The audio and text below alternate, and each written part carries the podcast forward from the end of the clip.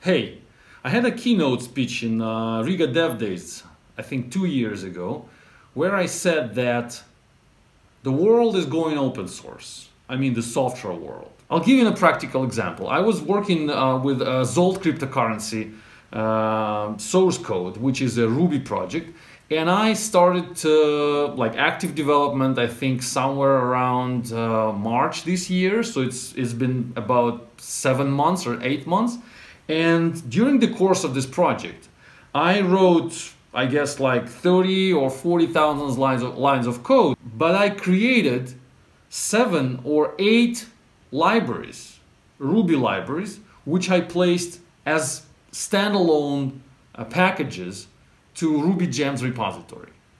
So I found eight places where the code which I create for one specific project could be reused in other projects as well. I can give you a list of those things. Uh, for example, uh, the library for uh, file-based uh, mutex management, or the Telegram posting library, or uh, simple in-memory caching, or uh, threads management for unit testing, and so on and so on. So I saw eight times I saw a necessity to to uh, to share my code with other programmers with the open source world because I, I realized that this is something which belongs not specifically to Zold library, not specifically to one cryptocurrency project, but could be reused in other projects as well. And immediately after I saw that possibility, I moved it open source. I'm recommending you to do exactly the same. Every time you see the possibility, you see an opportunity to take a part of your code and place it uh, and make it open source library, do it. What are you gonna, you know, gain with that? What's the uh, what's the benefits? I'll, I can list you four things. First one, every time I move something open source, I have to make it higher quality. I cannot just place stuff, you know, in open source and just uh, keep it the way it was before.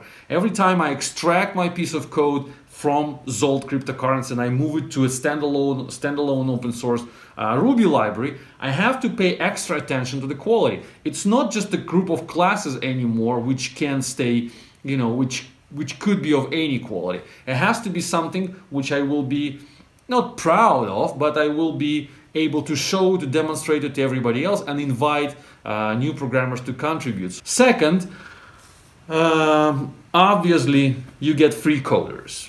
People contribute and they do in all these eight libraries. I got some amount of contribution for free from programmers from the market. Why they contribute, I don't know. They have different reasons, but they help me. They help me to improve those eight libraries and I got it for free. That's obviously a benefit.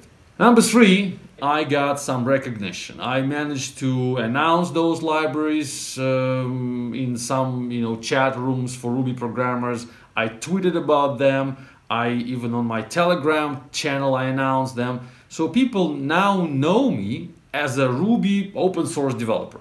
I wasn't that developer a year ago. I was just you know studying Ruby, uh, experimenting with, with this language, but I was not known as a Ruby developer. Now I guess I, I am because I created something, I shared my code with the community, and some of them started to use that code. So I am a Ruby developer now. Is it good for my resume? Is it good for my career? Is it good for my professional growth? Obviously. The same will be for you. So create a library, no matter how small it is, put it to GitHub, release it properly, package it properly, document it correctly, and you will be known as an author of something in the Ruby world. The final point is that what I got from these eight libraries is that I, uh, I have something which, which I can reuse in other projects.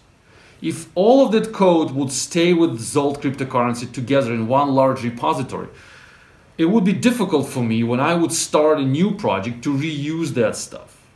I would need to extract it somehow from Zold. I would need to put it somewhere again. I would need to use copy paste technique. That would be a difficult approach. That would be not an effective approach and I would lose time. So now I invested that time to move the code to open source in order to save my time in the future. And it did cost me time, of course. Every time I was uh, extracting the code and moving it to open source and making it a standalone library, I obviously invested extra amount of time for that operation. But that was an investment for the future. For the future of my projects and for the future of your projects. To tell you the truth, sometimes I'm shy to do that. I feel scared sometimes. I feel uh, uncomfortable sometimes to take my code and make it public and announce it publicly. Because, well, not because my code is of low quality. I'm more or less comfortable with the quality because I use static analyzers, I use unit testing, so I'm more or less uh, sure that that is not a complete garbage. But what I'm not sure about is that I'm not reinventing the wheel sometimes. So when I create a new library, I don't know whether something else was created already. And I will just announce it now. I will say, hey guys, invented something great. And then, then people will tell me, look, you just created what, what existed before. In order to avoid that, I always, or in most cases, start with an experiment. I create a, a GitHub repository with no code. I create a README file. I explain what the library will do, and then I show it to someone preferably in some Telegram group or on Twitter.